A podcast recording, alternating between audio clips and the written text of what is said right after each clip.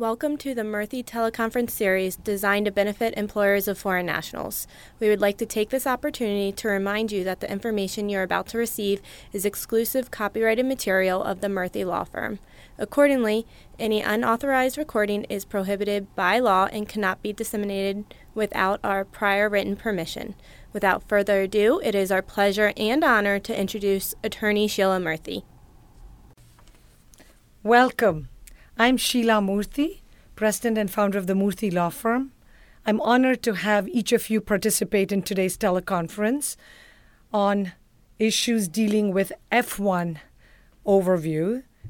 I have with me two of our brilliant and knowledgeable attorneys on F1 issues, Anna Stepanova and Kevin Andrews. In fact, Anna was a designated school official or international student advisor at a major Midwestern university before becoming an attorney and joining the world famous number one U.S. immigration law firm, the Murthy Law Firm, or Murthy.com, as many of you know it.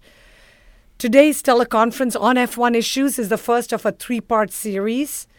Uh, today is a broad overview that we're going to touch upon, and the second, sec- uh, second uh, round will be uh, on curricular practical training or CPT issues and maintenance of status.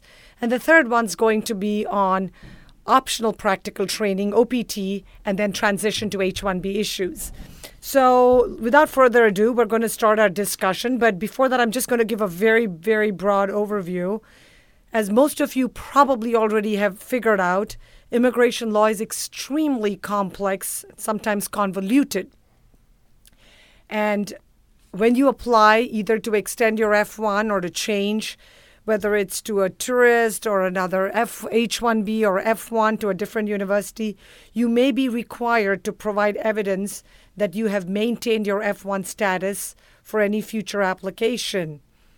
And uh, if the USCIS or uh, the SEVP is not convinced, they certainly have the right to request uh, to issue what we call a request for evidence or RFE, and that can determine uh, whether the case will get approved or not approved. So let's start with the common pitfalls um, and what are the kinds of issues that the government t- typically questions.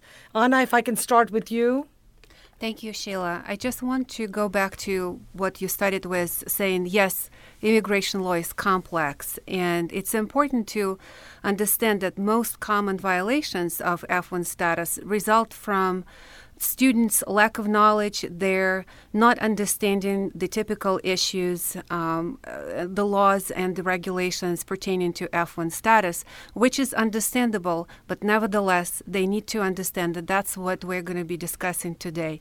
USCIS often looks for specific violations common to students who are enrolled in schools with not so good reputation. And I just wanted to mention, I several days ago I spoke to a student who called us for advice, and um, the question that uh, he presented to me was what if my OPT is not approved? What happens to my status?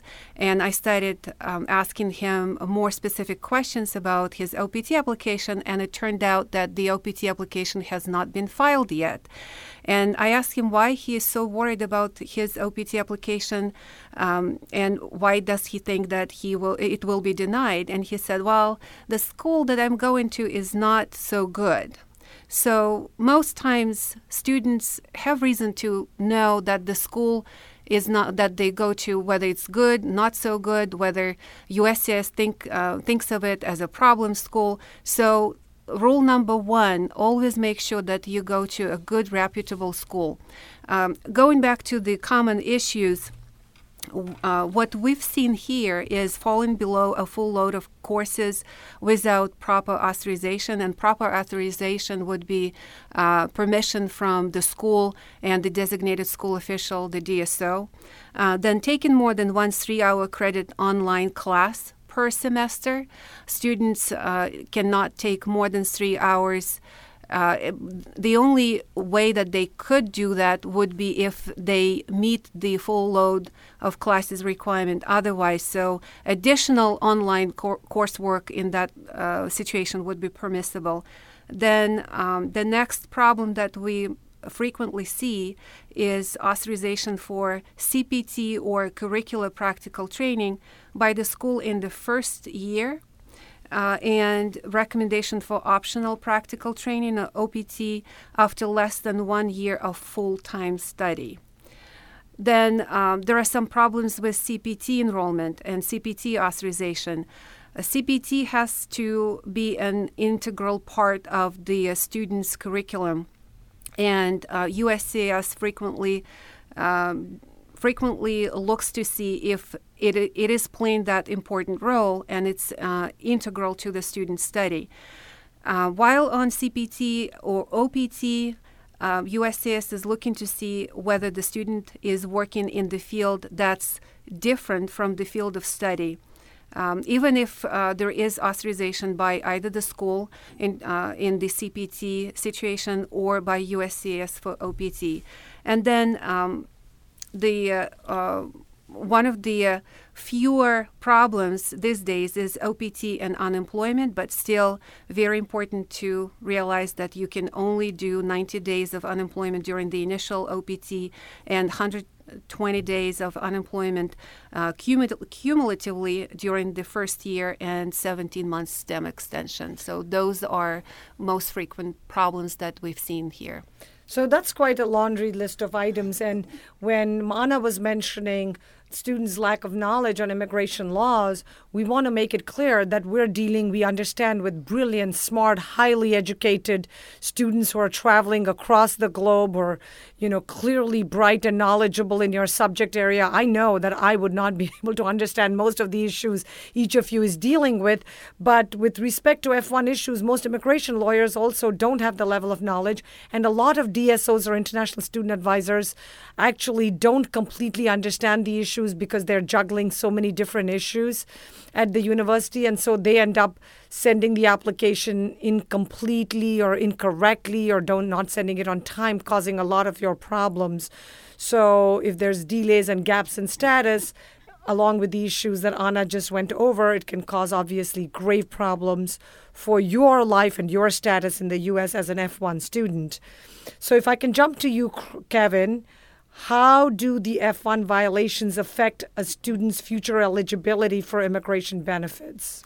Thank you, Sheila. Uh, yeah, as, as Anna had mentioned, there are a lot of different ways, you know, while you're a student attending class, if you get curricular practical training or work authorization after the completion of the degree, there are plenty of opportunities to fall out of status to create a, a, status violation and those status violations can have real consequences for those who are trying to transition to get other immigration benefits down the road so the general rule is that one cannot change their status or extend their status for that matter if they're not currently maintaining status. And the list that Anna had mentioned in passing here are the all the variety of ways that USCIS could potentially make a finding that a student has not maintained their non-immigrant status.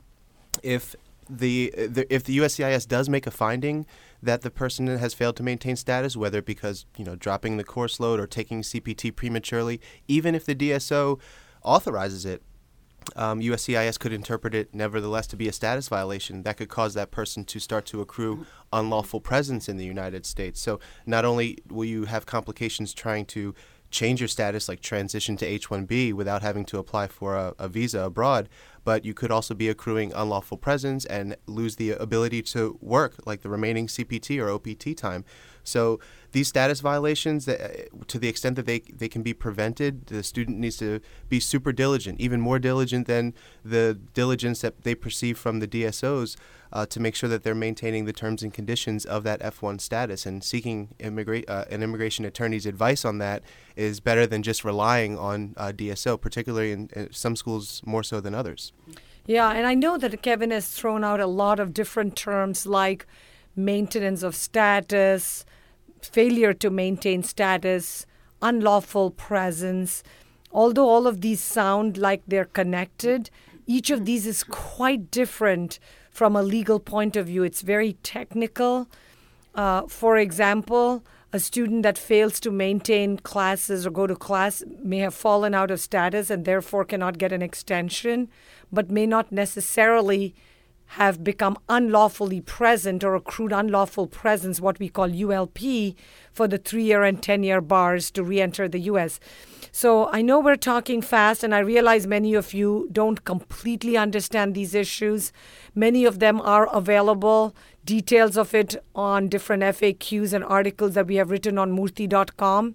As I tell people all the time, we spend thousands and thousands of dollars each week in attorney time to write articles and to share valuable information with you all because we realize we all were students at one time and poor and broke. And so we don't want you to have to spend money on every issue. So understand the basics, understand the overview of what your the you know the questions so that when an attorney uh, you know explains issues to you, you actually completely understand or better appreciate what's going on. Uh, one thing I'll say, Sheila, about the distinction between you know falling out of status versus accruing unlawful presence that I think is a critical distinction for students in particular is, um, you know, yeah, you, you could fall out of status by reducing your course load or taking CPT at a time that you're not permitted to do so. That might be a status violation, but it only becomes unlawful presence if USCIS makes a finding that that person was not maintaining their status. So uh, maybe it's the difference between speeding and then getting pulled over for speeding. Maybe it's the distinction between a status violation and unlawful presence. I think that's a critical distinction that's um, unique to students. So maybe that would be a helpful guide. Right, right. So the reason we're mentioning all this is as we're speaking quickly, we don't want you to say, oh, yeah, those are two terms and they're interchangeable because they're not interchangeable.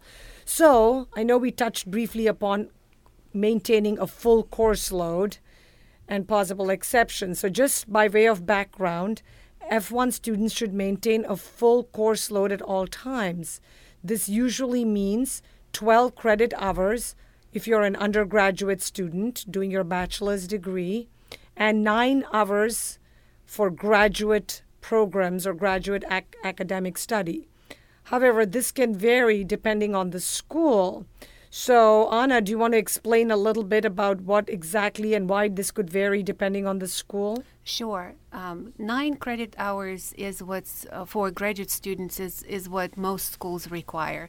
However, there are schools that require only six hours, and uh, students would not violate their status if they're taking six hours um, or more. So, six hours would be the minimum that they would need to take. Other schools would not allow that, and their policy would be nine hours would be the minimum. So, it's very important to check with your DSO, your designated school official not just your academic department, what the requirements are, uh, because you may very well be uh, going to a school that requires six hours and or nine hours, and you uh, assume that six hours would be sufficient, which is not.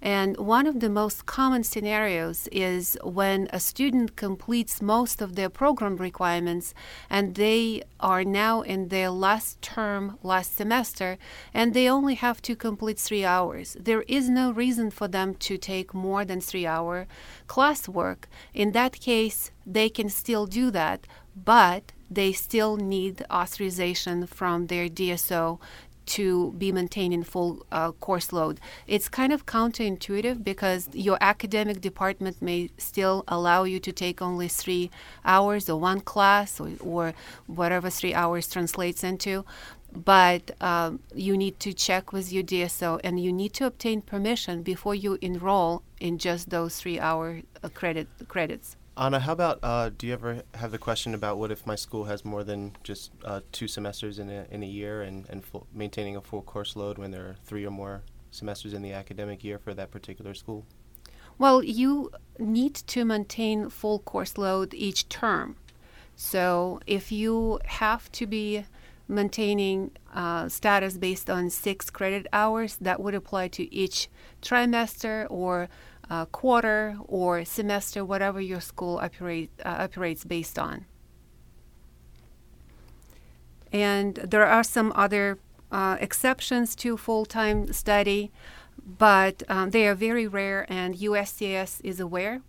Uh, they, they include medical leave or uh, dropping below full coursework because because the, you have a medical issue, it's still possible to be considered to be a full-time student if you take a medical leave. But go to your DSO, talk to your DSO, explain. You will probably need a note from your doctor to um, support your request for dropping below co- uh, full course load, and the DSO uh, should be able to authorize uh, the drop-in below co- uh, full coursework, then it will not become a problem.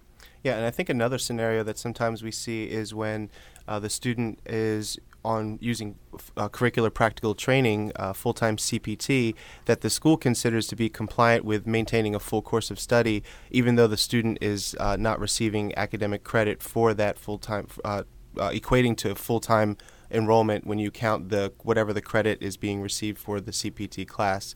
So um, again, I think the the main thing to always keep in mind is to uh, confirm with the DSO, confirm that you're maintaining what the school's overall general requirements are for maintaining a full course of study, and when in doubt, to make sure that the DSO is providing the correct guidance and is consistent with what the school's guidance is for for maintaining the full study.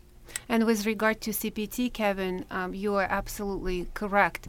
Even if you are doing CPT full time and you register it only for one credit hour, for example, the school may still consider it to be full time study full-time coursework and that may still be okay but you just you need to check with your school and make sure that it's considered for all students including US students to be full-time study when they enrolled in practical training Okay, so now let's jump to the next issue, which is online, because that's been uh, subject of a lot of debate recently and created major problems for students when some universities have agreed to allow students to take a lot of online courses by allowing the student to live in a different state or different region of the country, etc.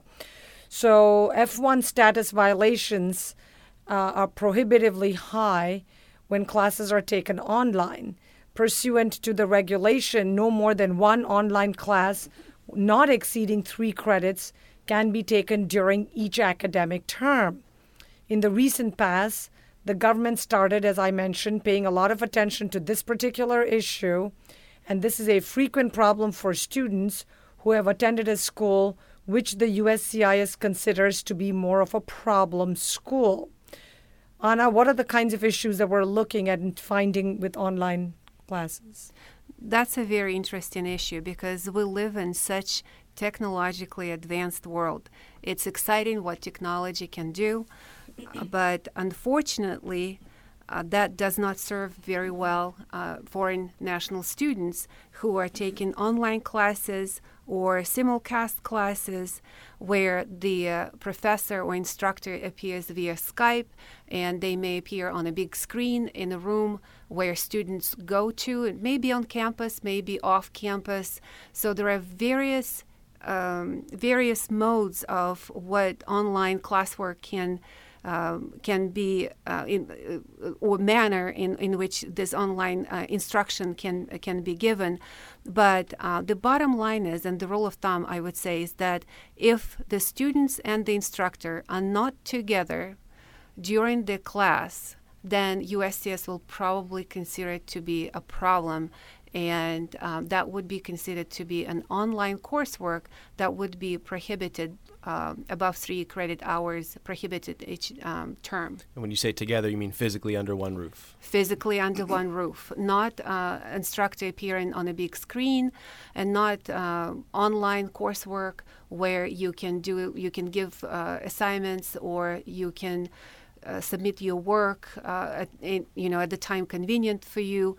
So uh, traditional class work is what, what is considered to be safe. Anything other than that would be so Skype is out of question. Skype is considered sort of online more than. Skype is considered online, and I think logically speaking, F1 status is given to students to be physically present in the US. If you are uh, appearing via Skype, you can do it from any other country in the world. So and that is the government's reasoning and logic, which makes perfect sense. So it's not something we're excited to learn about if you're taking online classes, but from the government's perspective, you could do that from India or the United Kingdom or Australia. You don't need to be here if you're an F1 student uh, because you're requesting permission to come and study at a university, at an accredited university in the United States. So if you can do it by Skype, you could do it from India. You don't need to come here on F1 status. Let's jump to CPT and OPT. We've mentioned those terms quite a bit in the first 10, 15 minutes that we've been going over this overview now. So when can they be authorized, Kevin? Uh, CPT and OPT both uh, can be authorized only after the student has completed a full academic year of full-time study. Is uh, is the general rule. I think we should focus on CPT for a little bit. Uh, a little bit. I think a lot of listeners would be interested in that because one of the most notable exceptions to the one-year rule it, for CPT is that you can do immediate participation in CPT or curricular practical training if the graduate if the program requires immediate participation and it's an integral part of the uh, course of study. So uh, the one year requirement doesn't mean also that the student must be in F1 status that entire year. Uh, Legacy INS policy, the agency that came before USCIS, allows for completion of the one year full time uh, enrollment in full time academic study requirement if you are in another status, like H4 uh, uh, dependent dependents of H1B workers in H4 status have the capacity to go to go to school full time. So their time in H4 status, completing the one year, can count towards meeting that one year requirement. But I think the other one that comes up a little bit more commonly is this exception that allows for immediate participation in CPT if it's a required integral part of the program. Um, Anna, I think you've had a lot of experience in dealing with that issue, right?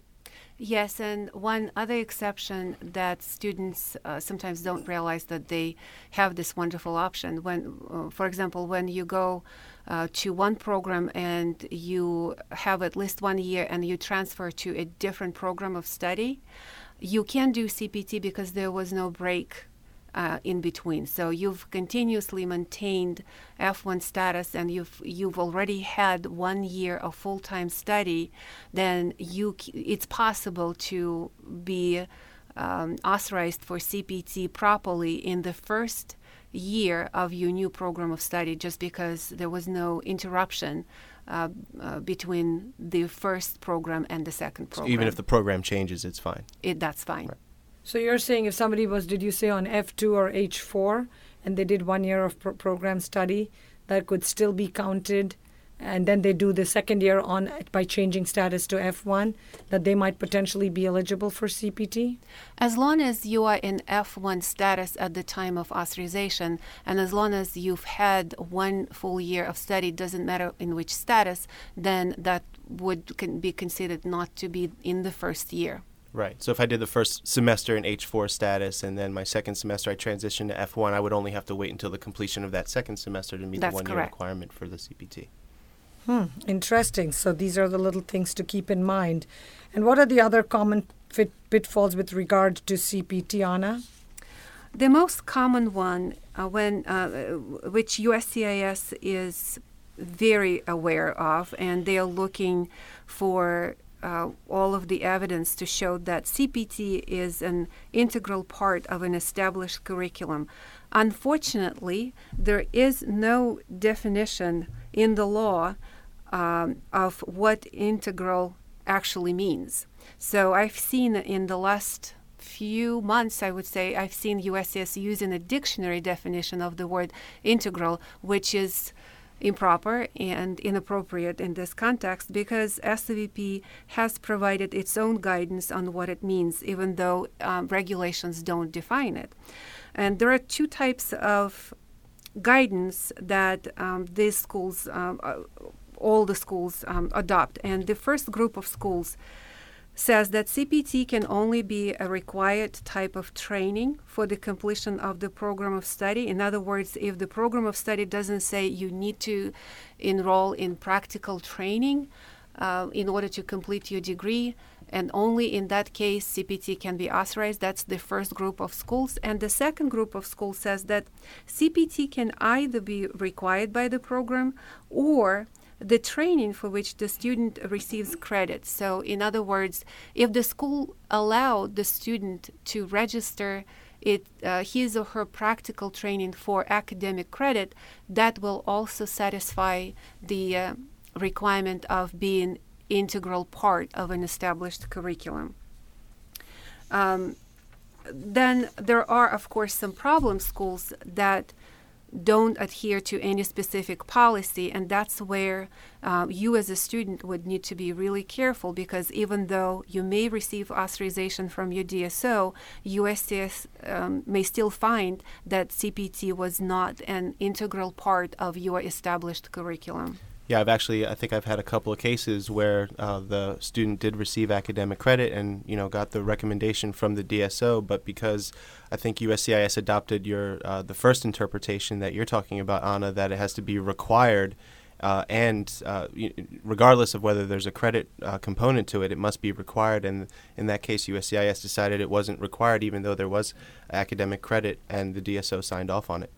That's correct. Uh, yeah, the, the rules are all over the place, and USCIS doesn't have a very um, established way of looking at this particular problem. So you need to be extremely careful to um, discuss and discuss this issue with your DSO before engaging in any CPT training. Yeah, it seems like if they don't like the school, they'll go with the ter- interpretation number one, and if the school's not really on their radar, they may be okay with interpretation number two, which is kind of confusing for people to, you know, and students rely their careers and their livelihood re- uh, rely on these interpretations. So. Well, and CPD has indicated, uh, sorry, SEVP has indicated that it will issue some kind of guidance on the interpretation of both CPT and OPT.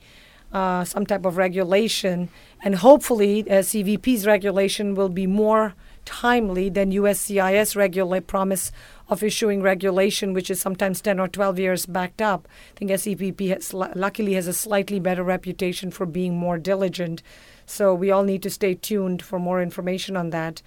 Let's go into a little bit more details with respect to the CPT and OPT position to determine if it is directly related to the student's program of study um, the USCIS is likely to scrutinize the CPT and OPT positions and request that the student prove how and why it is directly related to his or her field of study, especially if the documentation does not clearly establish this fact.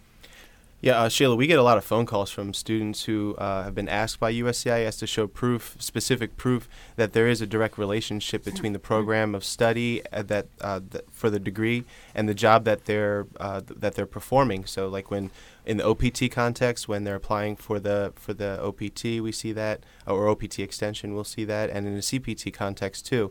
And I think a common um, fact pattern that we see where that I think USCIS is picking up on involves a student who held, let's say, a student held an OPT position that was directly related to th- that person's degree, and now they transfer to a different academic program. But the position that they're holding, uh, the, the job that they're holding, that they're now author- authorized for for a CPT with the new academic program, is the same position. So, uh, you know, let's say, for example, someone had a degree in information technology and working on OPT as a uh, computer programmer or a software analyst type of position, and then they transfer to a new program. Let's say it's an MBA, maybe even it's an MBA with an IT concentration. Uh, but and then in that situation, the new DSO may have issued CPT for this for this position, this very same position. USCIS is going to look at that and say, well, how how is the computer engineer position directly related, or the computer uh, programmer position directly related to the MBA program. Again, even if there's that IT concentration, because the core curriculum relates to business administration. Kevin, and it sounds very complicated, but I think there is a very simple way to determine whether you will have a problem with this particular issue. In general terms, if your program of study does not typically prepare one for a professional career in the field of your CPT or OPT, then that's going to be a problem. Okay. I think the way the best way I heard it was that the uh, the curriculum needs to be a part of the training. The training shouldn't be a part of the curriculum. So um, so I'm sorry, no, the, the, the, the, training should be a part of the curriculum, not the way, not the other way around. So if, if the work authorization I think is being designed around the, the curriculum itself, that's that, uh, or if it looks that way, that's the problem I think that USCIS is cracking down on. And and unfortunately, there are schools out there that have a bit of a reputation for uh, going that direction. Well, okay. So we try to make most of these conferences about 30 to 45 minutes. We're at the 30 minute mark right now, and we should be done in about 10 minutes. So I want those of you who are watching your clock or running or getting late, just so you get a feel, we should be done in, in five to 10 minutes from now, hopefully. Um, the next issue we want to touch upon is the common status issues related to OPT specifically. For example, the student cannot accrue more than 90 days of unemployment while on the initial OPT and 120 days of unemployment during both the initial OPT and the 17 month STEM extension. I think we touched upon this briefly before as well. However, the unemployment itself does not start until the EAD has been issued. So I guess that's the, the delay of the government can actually benefit you as a student. And we frequently get phone calls from people who applied for OPT, for example, and now they are past the requested start date and they are very worried about exceeding, in the future, exceeding their 90 day um, limitation. And what it is important for them to understand exactly what you just said, Sheila. It's not it's not going to be a problem. That's not going to be added to whatever unemployment they will accrue in the future because that's the government taking action on your application. So you cannot be at fault uh, for not being engaged in employment for which you haven't even been authorized. So that's not going to be a problem. Uh, about one year ago, uh, the Nebraska Service Center started denying applications um, with regard to 90 day unemployment where students were engaged in um, some kind of unpaid internship or volunteered, and then they uh, changed their position again and said that uh, unpaid employment should be fine too and should not be counted against 90 or um, 90 or 120 day unemployment maximum. But you need to also remember that uh, this unpaid position should be something that does not violate um, labor laws. So, in other words, if it's a position for which you would normally expect uh, to be paid, then that's probably going to be in violation of the labor law, and that's probably going to be considered to be unemployment. Interesting. And so then they request voluminous documentation showing proof of the sort of employment. So as an employee, as a, a student going through the all of these gazillion issues that trouble them, Kevin, what are the best ways to avoid many of these common pitfalls? Yeah, we've been talking a lo- about a lot of uh, the nuances of a lot of different issues, and I think the critical thing, the starting point for a student starting their academic journey, is to, as we said before, uh, enroll in a reputable university or college that's uh, accredited and has a reputation, uh, a good reputation.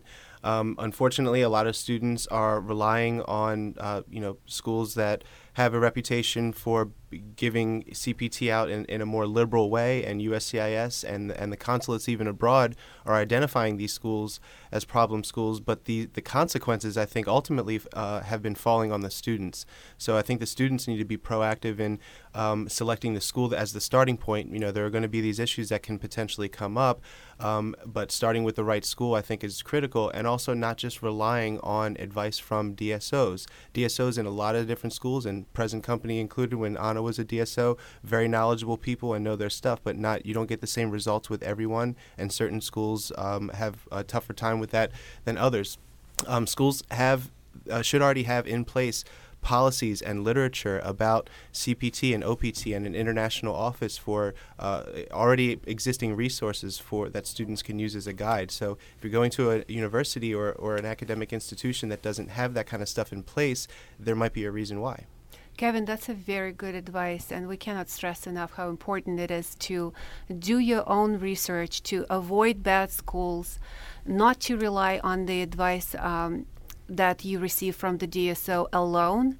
And I'm not saying that you shouldn't rely on it um, at all, but what I'm saying is that if a DSO makes a mistake, then USCIS may still deny your case even though you were completely not at fault and it wasn't your decision to do something in a particular way. You do need to do your own research, and your future is in your own hands. Yeah, but you know, like at the end of the day, let's not forget the big part of the reason that a lot of students end up going to schools that are not the Harvards and the Yales and the Cornells is partially because of not getting admission, because of English language, because of tuition fees costs, expenses, all of these factors from a practical point of view are extremely important. It's easy for us to say, well, go to the best schools in the country, go to accredited schools, but somebody who's uh, you know, an accredited school may charge, I don't know, 25,000 or 40,000 or 50,000 for one year academic program. These other schools may charge 10,000 and promise them online courses and promise them work, you know, CPT from day one. What we're telling you is that we understand that there's practical considerations, but we want you to be mindful and careful because in the end of the day, at the end of the day, you it's not like okay i'm saving instead of a $50000 per year school i'm saving 40000 in the tuition by paying only 10000 you may be wasting $10000 if the uscis or sevp do not recognize it or the school is considered you know improper or incorrect. So we just want you to keep that in mind when you're making decisions because these are very important decisions for you and your family because it's probably your lifetime savings or your parents' lifetime savings that you're investing by coming to the United States and living your great American dream. So, um, with that, I do want to again remind you on behalf of myself, Sheila Murthy, and Anna Stepanova and Kevin Andrews, we thank you for joining us for today's first in a three part series on F1 issues.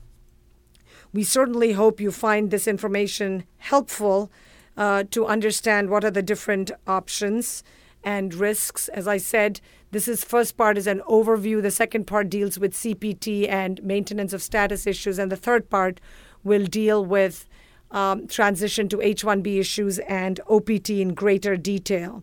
So, knowledge and experience in success. Murthy Law Firm certainly has the knowledge and experience in successfully dealing with RFEs and other issues, dealing with F1 students when unfortunately DSOs make mistakes or SEVP makes an error, and how we can help you to transition from F1 to H1B. Thank you once again for joining us. We wish you much success in your F1 program. And we at the Murthy Law Firm and the entire Murthy Law Firm staff look forward to continuing to mentor you and guide you as you make very, very important decisions in your life. Thank you so much.